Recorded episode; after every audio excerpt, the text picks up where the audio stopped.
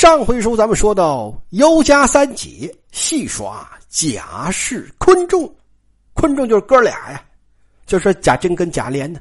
结果这一闹起来，大家脸上都不好看呢，特别是贾琏呢，因为他老得回来，他躲不开呀。书里说贾琏心中就有了悔意呀，悔什么呀？哎，就是不该招惹这姊妹俩呀。什么女人没有是吧？花这么多钱给自己找这麻烦。你这玩意儿图什么呀？那这尤二姐咱们讲了，刚过两天安稳日子，刚想改邪归正啊，这又出现这么个危机呀，那这不得抓紧解决吗？说怎么解决？其实尤二姐这也是啊，情场高手，就看这个心思往什么地方用的问题是吧？他现在想跟贾琏过，哎，他就把这个心思往好处用一方面。要善待贾琏，无微不至啊！哎呀，这个体贴用心呐，这个温柔和顺呐，那跟王熙凤比就形成鲜明的反差了。这玩意儿你说能不触动贾琏吗？另一方面，以退为进呐，这就一没事啊，就主动深挖思想根源，展开自我批评啊，就说我过去呀，我犯了很多错误，我是一个不干净的女人。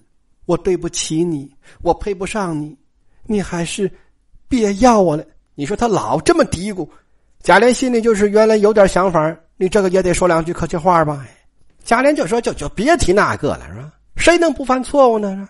我看你表现不错，最近坚持下去啊，咱们好好过日子。结果你这尤二姐表现还真挺好啊，还真感动了贾琏，甚至于贾琏这心里都没有了。”凤平啊，就把王熙凤跟平儿就都忘了。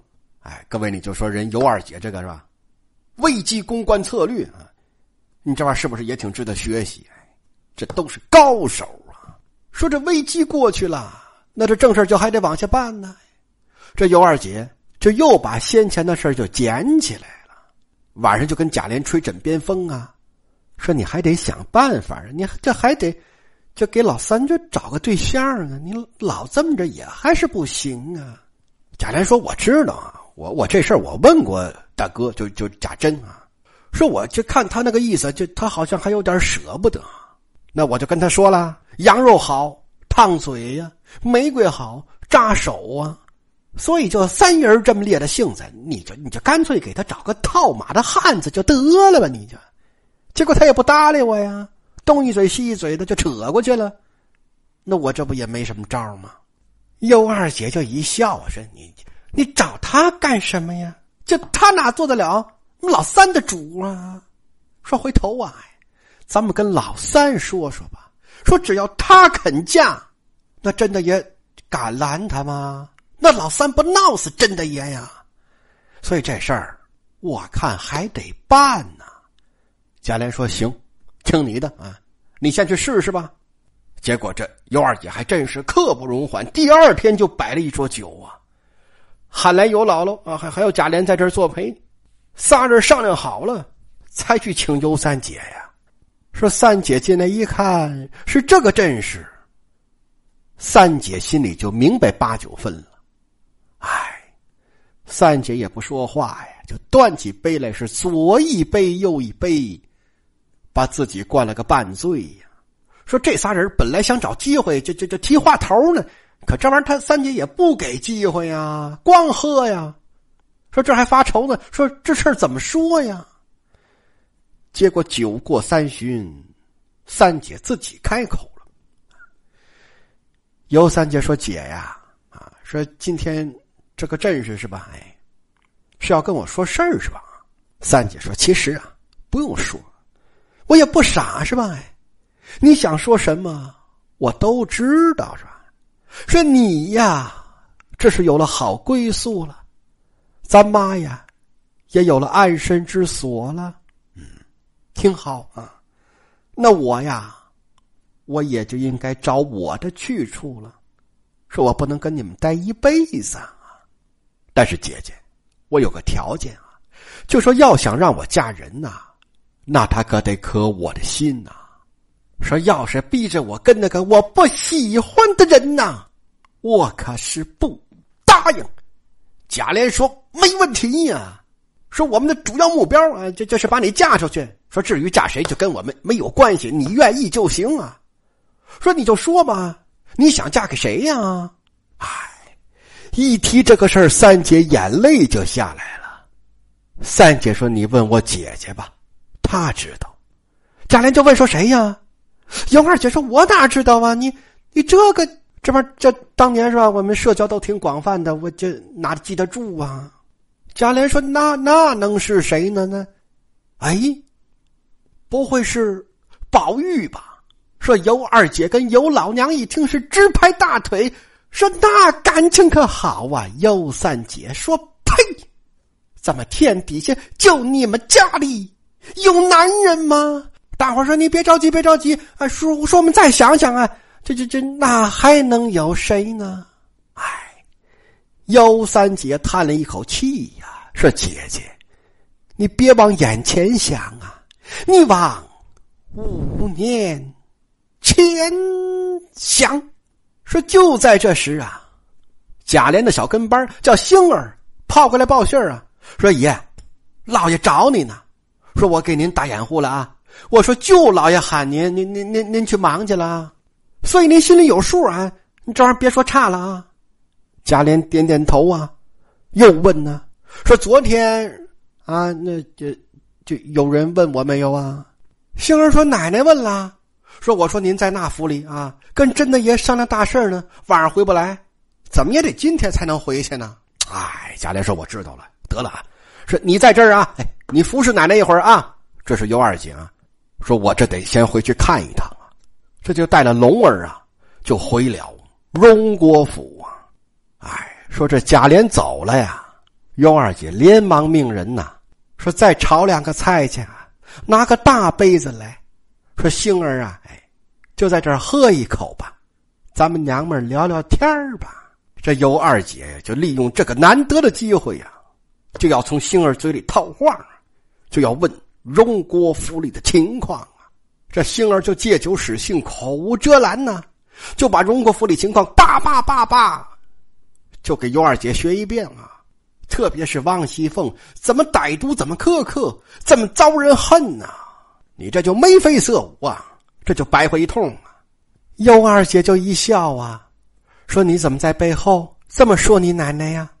那你在我背后还不知道怎么说我呢？”星儿咕噔就跪下了，说：“奶奶可不能这么讲。”我这跟您是掏心掏肺呀！说我们这可就是命不好啊，没赶上您先过门。说您要是当了那个大房，呵，我们得多舒坦啊！说这个就现在在您身边伺候这几个人，就一说起您来，就没有不挑大拇哥的。说我们大伙儿都想上您这儿工作来呢，我我们都不想在他身边干啊。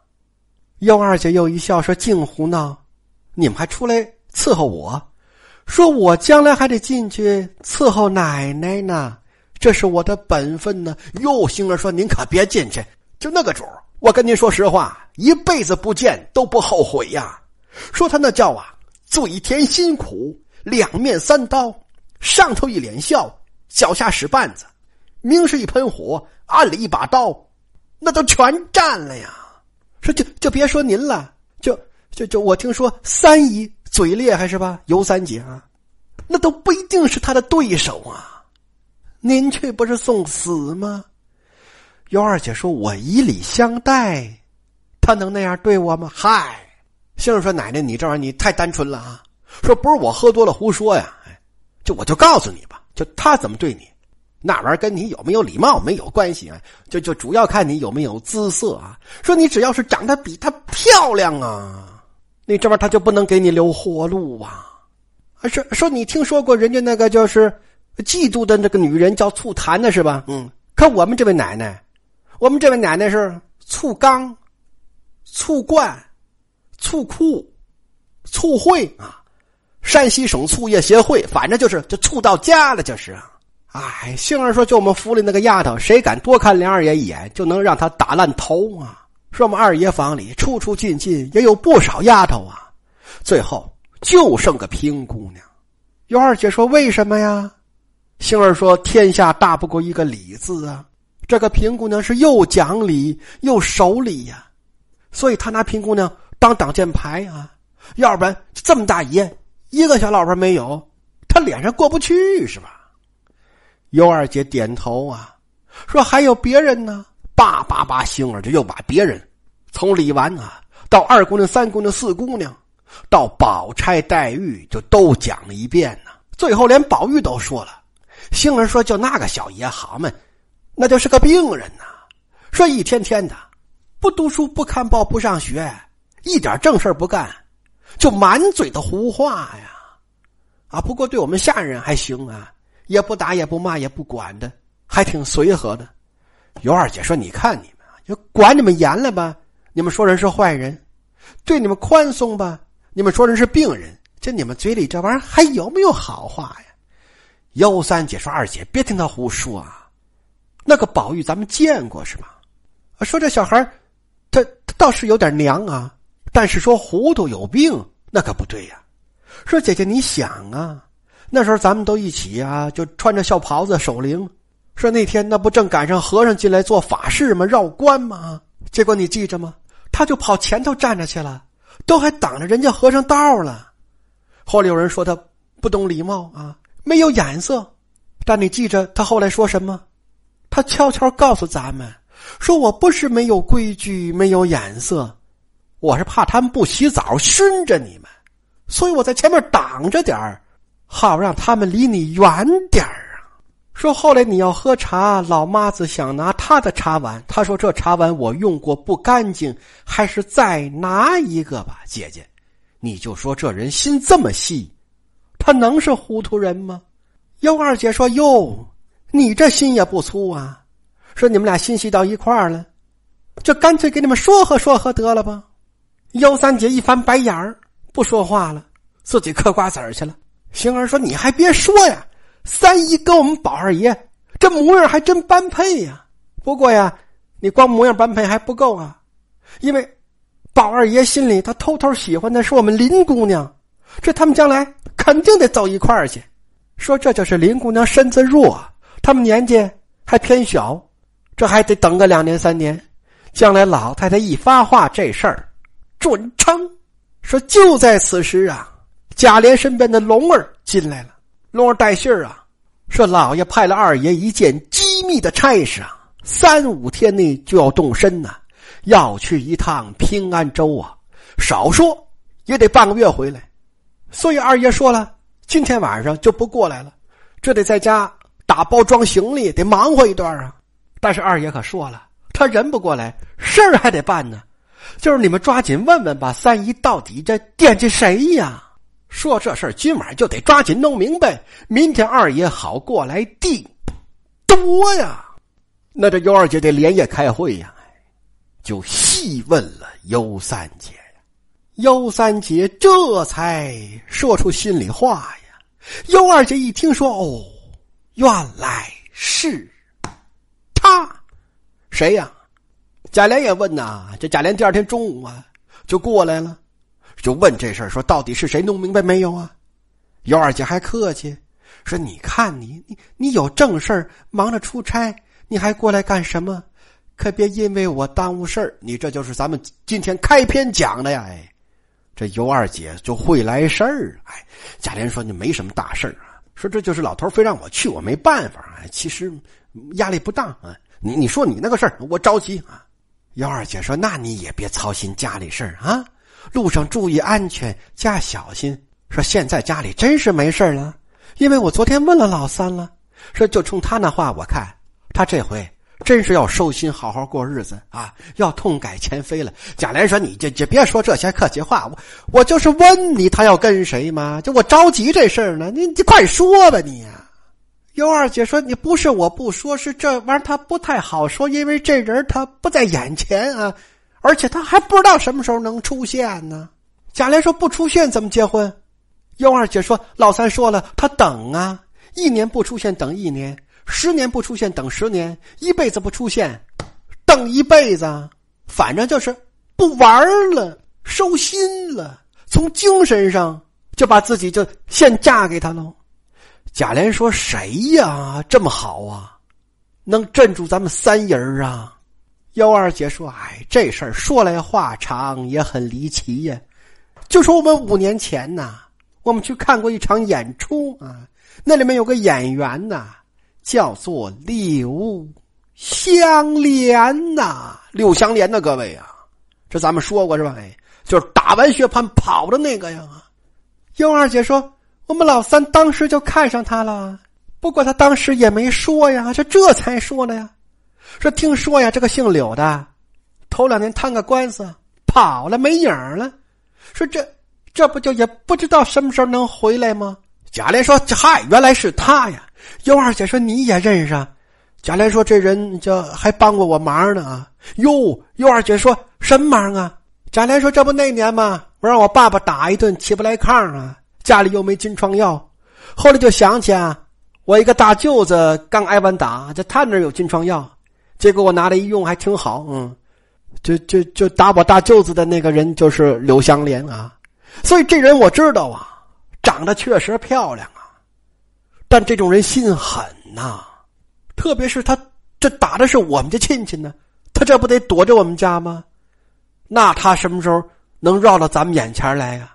哎，尤二姐说这咱就不管了，反正老三答应。等着他是吧？哎，他不来，老三就守着，他不再闹事儿，不就完了吗？两口子正说话，尤三姐一挑帘就进来了，把贾琏还吓一跳。三姐说：“姐夫，你不用害怕，说我就是来告诉你一声啊。我姐姐说的是啊，说你瞧见没有？一抬手，抽出一根玉簪来，嘎巴就给摔折了。说你就放心吧，我如果再胡来。”我就如同此三说完，转身就出去了。